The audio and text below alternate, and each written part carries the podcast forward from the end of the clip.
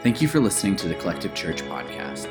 Collective is a church for the rest of us, and whether you call Collective your church home or you are just checking us out, we hope you are encouraged and inspired to take the next step in your journey toward the grace and truth of Jesus. For more information about Collective, you can visit us online at mycollective.church or follow us on social media at mycollectivechurch. Now, let's get into today's message. We have uh, kind of a different and a special Sunday today as we're going to be talking about mental health and the church. And we have a special guest with us, but before I introduce her, I want to kind of share with you all the why. Like, why are we having this conversation?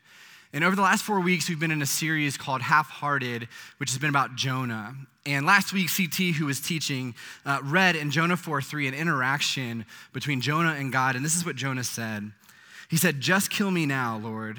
I'd rather be dead than alive if what I predicted will not happen. And while it's easy to look at that story, and maybe you grew up in the church and you, you kind of heard that story and look at that as Jonah's just being kind of stubborn, right? Maybe you've heard that he's being dramatic. But the truth is, it's more than likely that he struggled with mental health. Jonah saying the words, I would rather be dead, is actually a warning sign for suicide. And our, our, teachers here know that. Our social workers here know that. I've actually made my staff go through a Maryland behavioral health seminar on this topic because we need to know how to care for people well.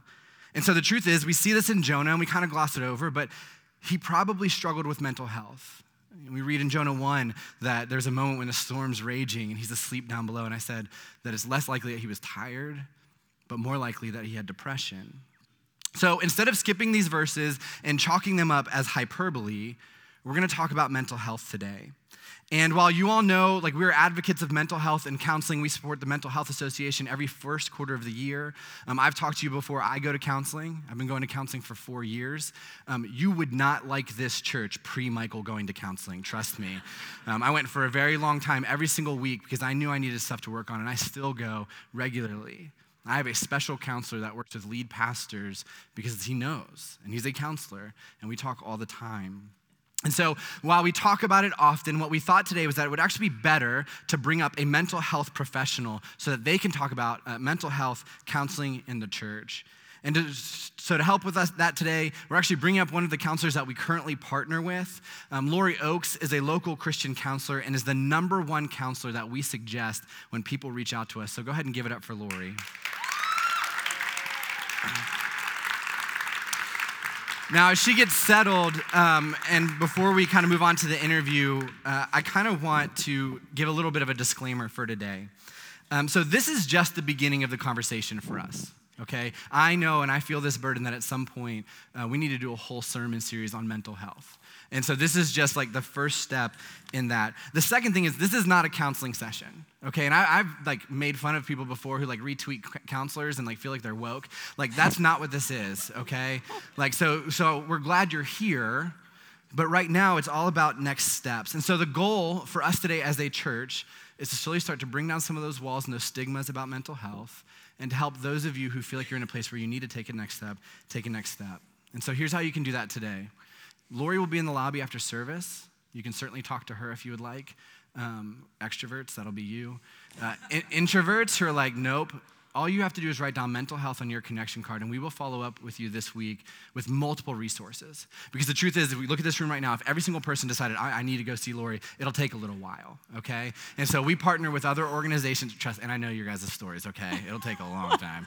Um, but uh, we also have wonderful resources. The second thing is this this burden that we feel for counseling and specifically Christian counseling in Frederick is really high. And one thing, thing that Lori has told us is that um, there's a need for people in counseling to do this. And so, if you happen to be someone that's in counseling or you're working that way towards getting your degree in social work and you're interested in doing Christian counseling, you have to talk to Lori after service because we need more people like you to be partnering with her, okay? So, you have two options for that write mental health on your connection card or go talk to Lori after service. Uh, and so here's what we're going to do we're just going to ask Lori a bunch of questions um, in order for her to kind of share a little bit more about counseling and Christian counseling um, and really like what the Bible teaches about it today. And so we're going to start with this. Um, I know I've given a brief uh, description and kind of shared a little bit about who you are, but share a little bit more about who you are and what you do. Okay. Hi, guys. I'm, I'm so excited to be here with you today. My name's Lori. I am a board certified professional Christian counselor. I'm also a licensed LCSWC mental health therapist. I've had an LCSWC for almost 20 years. Um, I own a small private practice inside the First Baptist Church at Green Valley, and I specialize in doing marriage, individual, family counseling, as well as clinical supervision. I've worked in child welfare, psychiatric hospitals, residential facilities, eating disorder units, special education schools, but my absolute favorite is outpatient mental health. I'm also a wife, married to my best friend, uh, my biggest fan, and the world's best spaghetti and meatball maker. um, I'm also a mom. I have five kids, and we have a blended family of eight. Our youngest is 10, our oldest are launched. And one day I am going to write a book about going to Sam's and Costco literally three times a week, pulling a cart so full it looks like a doomsday shop. Um, and Lori mentioned that part of her family is here today. And so, just on behalf of Collective, thank you guys for being here um, and real, really just sharing your mom with us so that we can have this conversation. Um, we know you guys are busy and you got to go to Costco. So, um, we're just thankful for you guys to be with us today. So, talk to us about Christian counseling. Like, what specifically does it take to become a Christian counselor? Okay, so the obvious you have to have a life committed to Jesus and have accepted him as your personal Lord and Savior. Um, but let's talk about what it takes to become a board certified professional Christian counselor. It's kind of a rigorous process. So, first off, you have to have a master's or a doctoral degree and clinical counseling experience and a fully independent license um, to practice. Outside of that, you need pastoral references, 60 credits in theology and biblical caregiving, and then there's a detailed examination to look into the counselor's fruit in their daily walk. Um, we're evaluated on our character, our relationships, and our lifestyle. A board certified professional Christian counselor is also required to continue taking classes every year, um, every year that they hold that license, and to continue to show fruit in their walk every year that they hold that title. So if someone's going to invest the time and energy to do that, you, you can believe it means something to them. Yeah, and, and one of the reasons why I wanted Lori to say all that is because I wanted you guys to know like this is legit right? Lori loves Jesus, but it's not like she woke up one day and said, I love Jesus, therefore I need to counsel people, right? And the truth is, some of you have experienced that before in the church. Um, a, a, lot of my friends who, who do pastoral stuff like feel the need, this burden to counsel, but the thing is, like, we're incredibly unqualified to do it. But like, you read and you hear all those things that Lori has gone through so she can be at a place where she can counsel people, and it's legit. And so it's not one of those church things where we just like decide to do it and kind of make it up. Like this is real. She's been through it. Um, it's not just schooling, but also a faith, which, which really matters. So, what's the difference between Christian counseling and non Christian counseling? Well, easy. The difference is Christ. Always no. the right answer. but no, let's take it a step deeper. So, Christian counseling is unique in that it incorporates a spiritual dimension, biblical truth, and a seeking of God's will in a person's life. By using biblical concepts in counseling, we can gain specific direction and accountability. A Christian counselor will use faith and the Bible in their counseling approach and give you advice based on God's word. And you know that that is based on priorities like God, spouse, family. Okay, where are the husbands out there today? Raise your hands. Thank you for raising your hand. I told her, she was like, what if they don't raise their hands? Like, then I'm gonna have to make fun of them. Okay, so, so husbands, like, if you, let's say you hit a bump in the road and you don't know who you should put first. Is it your mother or your wife? Yikes. A Christian counselor will know it is not your mother. Um, That's good. Write that down, people. All joking aside, a Christian counselor will first help you discern is this consistent with the will of God and does it honor God? Second, a Christian counselor will know the responsibility or priority next in line comes to the spouse and then next in line comes to the family. If you go to a non Christian counselor, their advice and recommendations might be based on the lens of their experience and their perspective, whatever that may be. Their priorities could be more in line with today's culture, today's norms, or social standards, whereas the Christian approach is going to guide a person based on Scripture. Okay, Pastor Michael, consider this analogy. Imagine going to a church where the pastor never read the Bible. Sure. What, what is he teaching you? Do you want this person to help you guide relationships and major decisions? their heart might be in the right place, but it doesn't mean they're going to give you advice based on your values. That's why you need to see a Christian counselor. And this is this is really important, okay? So you have to figure out as, as you seek out counseling, like foundationally, what matters the most to you. Because the truth is that like the reason why we talk about Christian counseling is because the foundation is Jesus right? You know that value. You know that if you are wrestling with something or struggling with something, you can go back to the Bible and you can read it again and again and again. You can find out sermons on it. You can read books about it. And so for us, the reason why we suggest Christian counselors is because it comes from a place of trust and a place of understanding of the care that they offer right? The care that Lori offers is in line with the care that we encourage people to receive and the care that we try to also give people. The other thing is this uh, if you are not a follower of Jesus, which is totally great, we have plenty of people here that are wrestling with Jesus, wrestling with the church, wrestling with all of these things, you can still go to a Christian counselor, okay? It's, it's the same thing as going to church, right? You can show up and be loved and cared for. The main thing that you need to understand is foundationally, the values of that person come from God right? They don't come from their own experience. They don't come from what's new in the, the, world of counseling. You know, to be honest, they don't come from their own values, the thing that they think are the most important for your life. It's Jesus. And so for us, that's why we suggest Christian counseling, because we think that is what is best for you because of the values that Jesus has. So, what role does Jesus, the Bible, and the church play in how you personally help people? Well, first, and I, I want to stress this wholeheartedly, I believe that Jesus is the healer. And I think that's really important that we don't lose sight of that.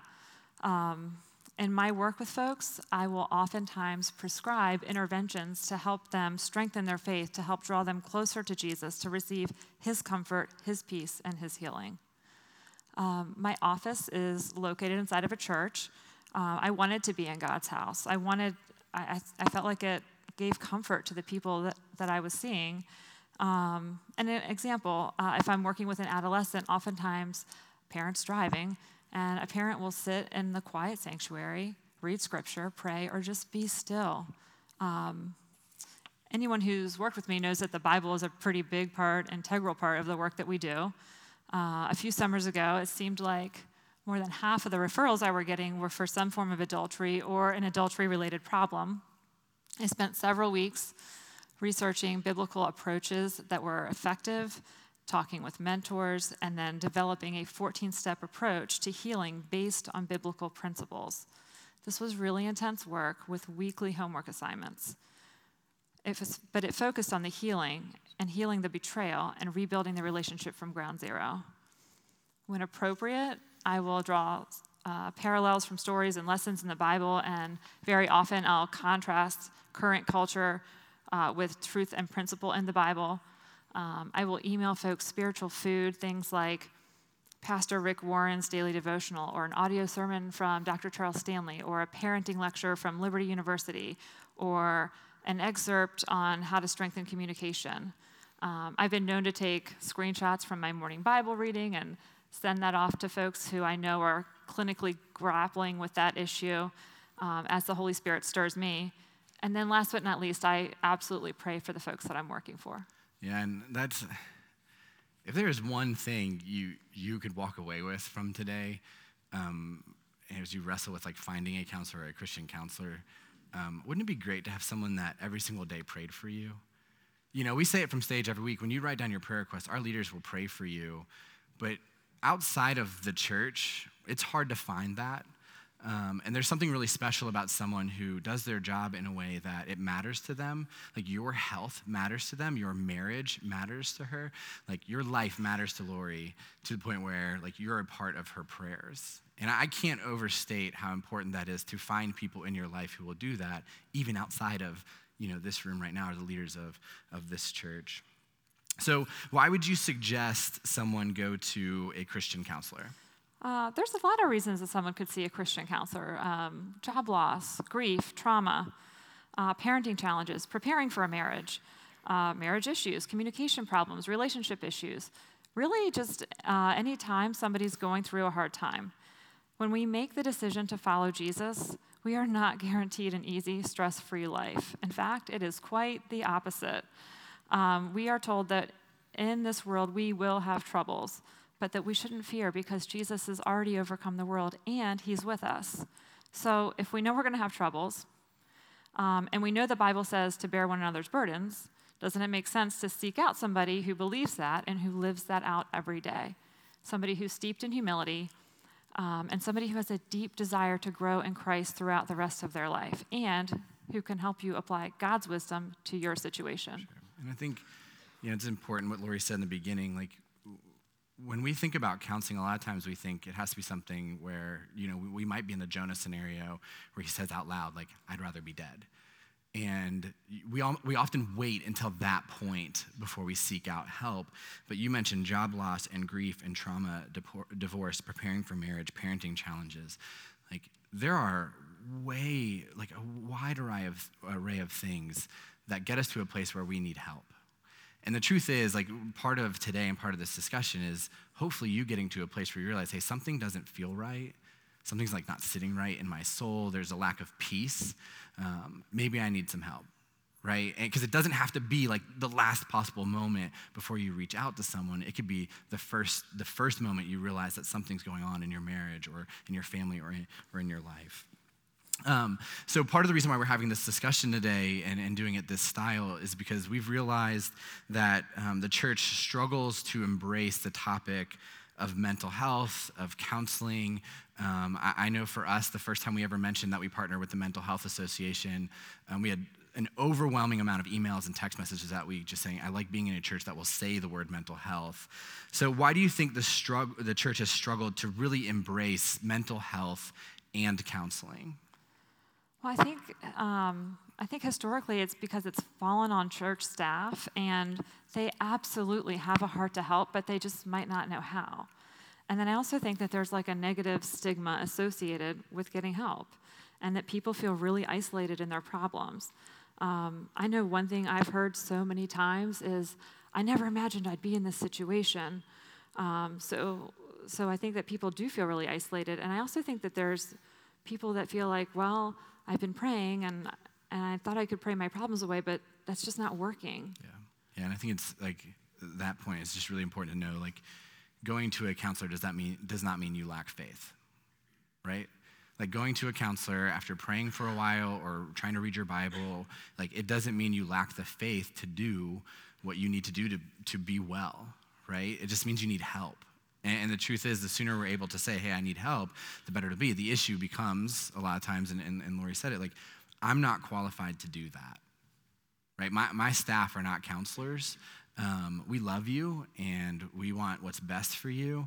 Um, but if you come to us with issues beyond our scope and our reach, it will be, hey, we're going to pray for you and connect you to the right person. And so part of that is like we as a community have to be okay with that. Like we as a group have to start to let that stigma disappear.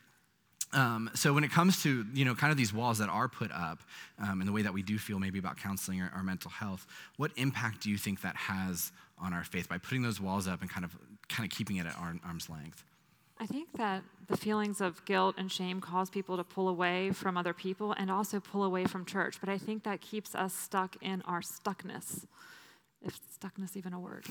Um, it is here, you're fine. I think that the yeah. better approach is to have or adopt an understanding that everybody's going through something.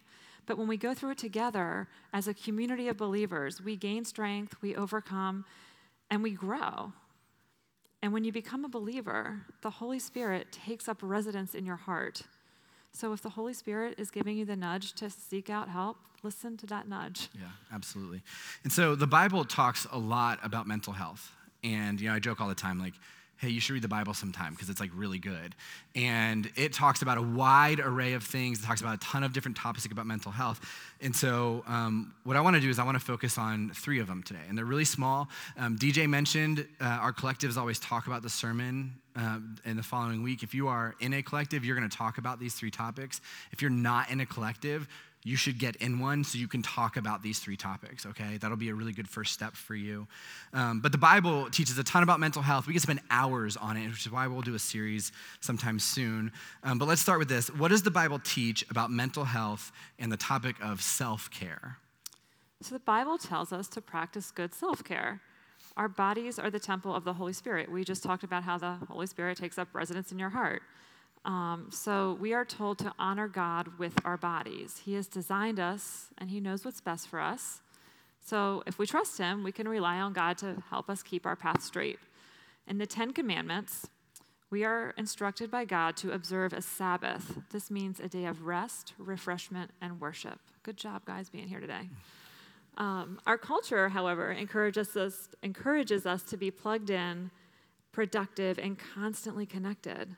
And while that might be great for businesses and corporations, I'm not convinced it's so good for our spirit. We recover from burnout, fatigue, and stress by embracing God's rest. Sometime back in January, I think you preached on the idea of breathing room or margin. Yep. And that message was brutally honest and vulnerable. And if anybody didn't hear it, I encourage you to go back and listen to it. Um, but you spoke about how so many of us are cramming one more thing, one more meeting, event, chore, class, project, commitment, one more thing into our already overcrowded lives.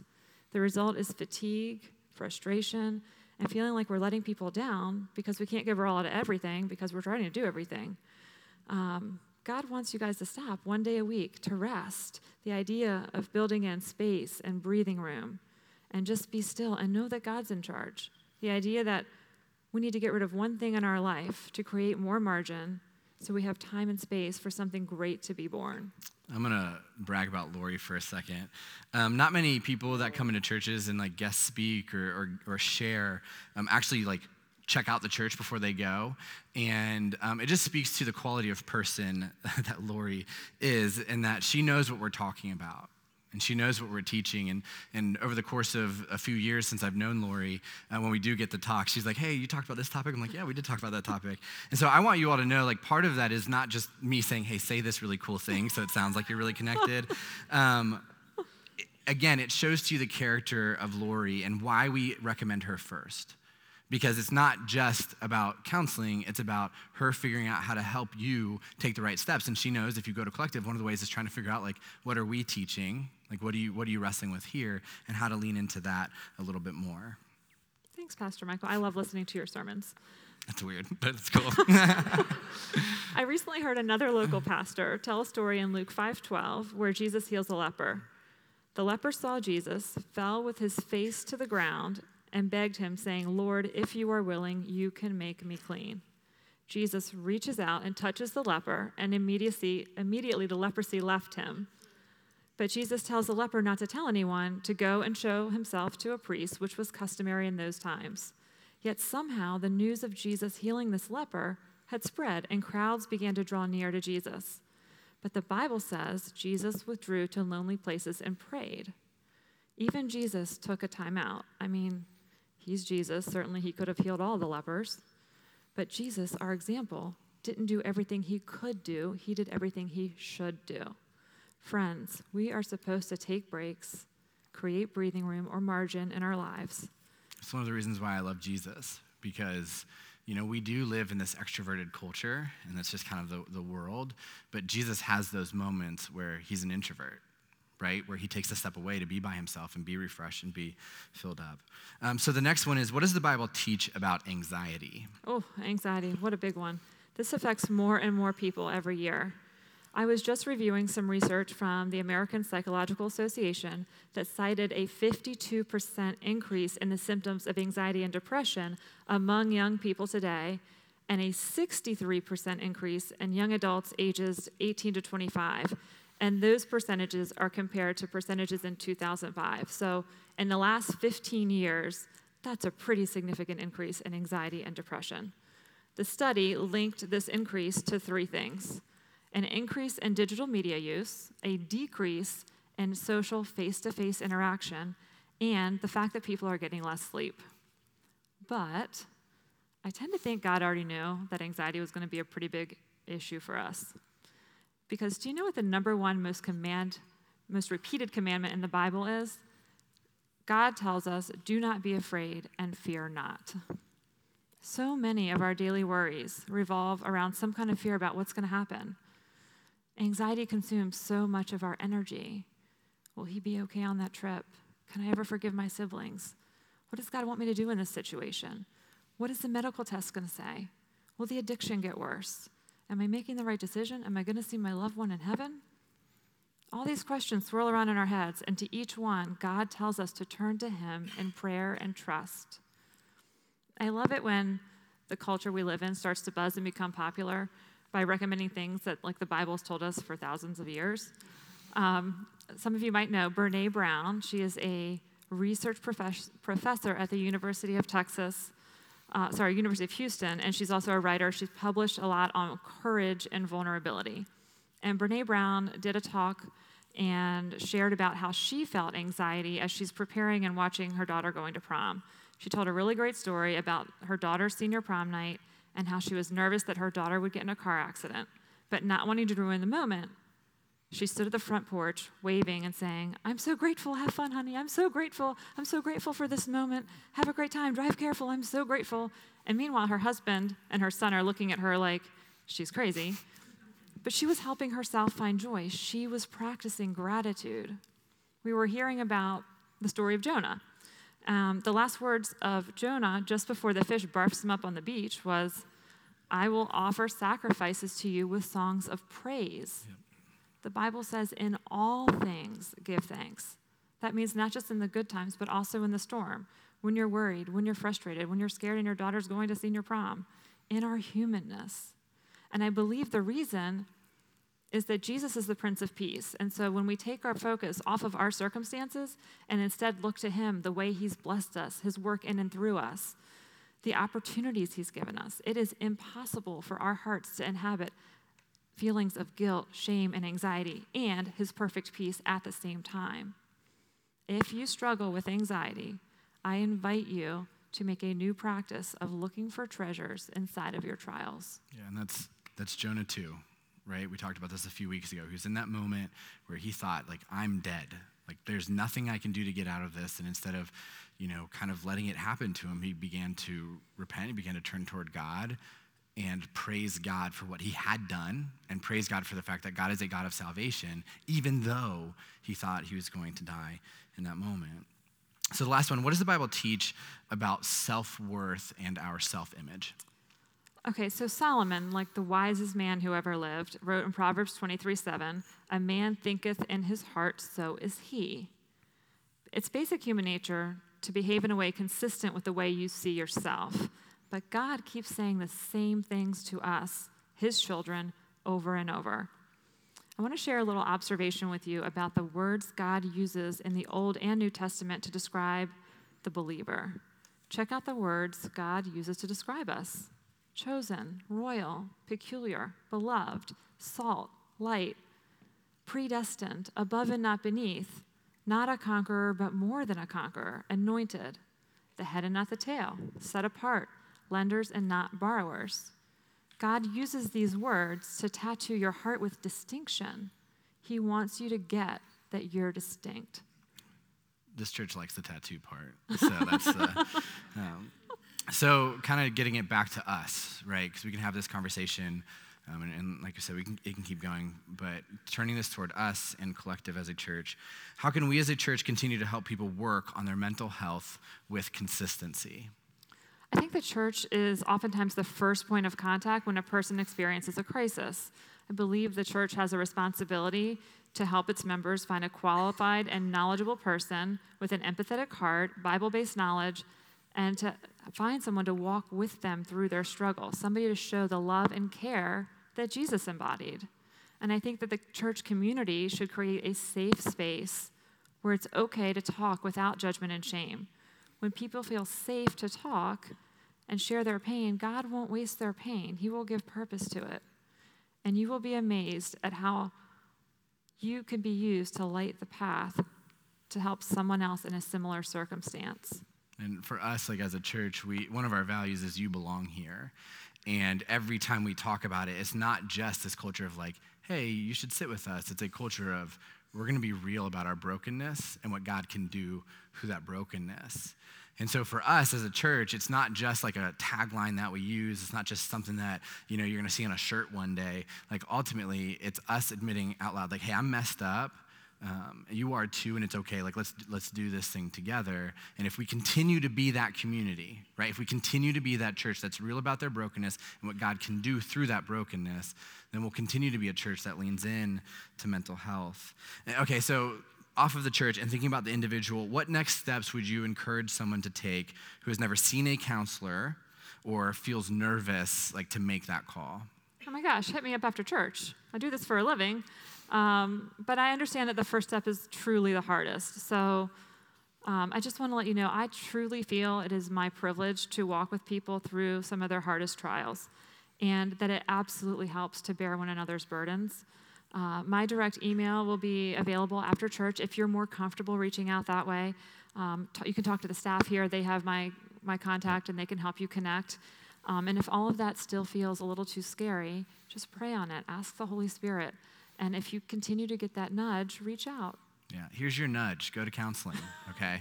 There's a, some of you are here today because you wanted to hear this conversation. Um, that, that's your nudge, right? Like you saw us post about it, you saw us talk about it, and you're thinking, I need to hear this. Do not walk out of this place today going, all I needed to do was hear about it, right? It's okay to take that step. So, last thing, do you have anything else that you want to share with Collective and uh, our church today? I just want to let anybody out there who's going through a hard time to know that they don't have to go through it alone. James 3:2 says that we all struggle in many ways. We all need help at one point or another, and it's okay to ask for help. And that is a start of a beautiful process, one that I am privileged to witness and one that I am so excited about. I literally have the best job in the world. I get to have front row seat to watch God transform, heal, restore many things that many of you might have thought were impossible. God positions people to help us in our messes. His power is perfected in our weakness. All we have to do is ask for help.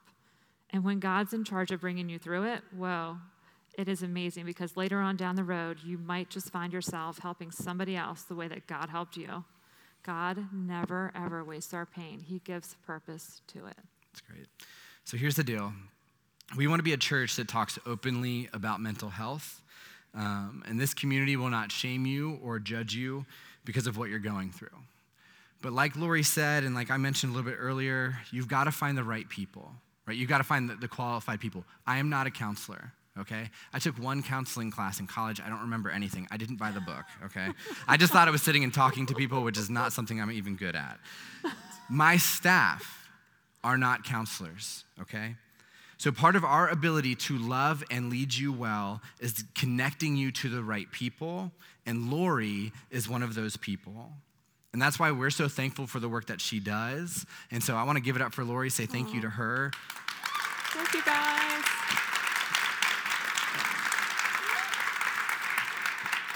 And I want to thank you all for listening today. Um, because we recognize that like this is church and, and, a lot of you are like collective is my church home but even saying i'm coming today to talk about mental health that is a step right? Like you all took a step today toward getting help that you might need or that you've been wrestling with. So thank you guys for listening. Um, more importantly, thank you for letting us be a church that's real about our brokenness and real about our mess and can talk about heavy topics and can talk about mental health and, and the struggles that we have um, because th- that's special right? The church is the most beautiful thing in the world, but only when we allow it to be the most beautiful thing in the world. And part of that is vulnerability and courage and honesty to talk about these things. And so I hope today is a day where you can take a step. Um, and I just want to reiterate that again. Lori will be in the lobby after service. You can talk to her. Um, but if you're, if you're not there yet, just write down mental health on your connection card, and our staff will follow up with you this week because we want to help you get the help that you need. And the thing is, you know, the whole entire time we're praying for you, we're here for you, we're going to help you find the right person. We're going to help you, you know, get there and, and, and explore what you need to explore. But you've got to find the right person, and that's why Lori's here today. And so um, I'm going to pray, and then what we're going to do is we're going to take communion together, and then we're going to sing one song to close out today. So let's pray. God, thank you so much that, um, to be honest, that we don't have to pretend like we're okay. God, that as we read the Bible and as we, as we see who you are, um, God, we recognize that our mental health matters. And God, you try to teach us certain things in our life so that we can have a better self image, that, that we have less anxiety. Um, God, you try to teach us things through the story of Jonah all the way uh, to, to Paul. um, God, about margin and rest and taking breaks. Um, God, I, I, just pray that as a church, um, we can continue to talk about this topic. And really, the biggest thing is that we can continue to talk about our brokenness so that we can figure out how to best love and care for this community. Um, God, not just this church, but the entire county of Frederick, this entire state who needs help beyond what a pastor can offer. So, God, I pray today is a day where people take steps. Um, God, I pray people uh, who are nervous write down mental health um, so that they can get, get the help that they need, so that we can support them and pray for them as they go through that process. But ultimately, God, I, I just pray that through everything, the one thing that we learned today, God, is that you care about how we are doing. God, not just spiritually, but mentally as well. And I pray that we take steps today to lean into that. God, we thank you and we love you and pray these things in your name. Amen. Amen.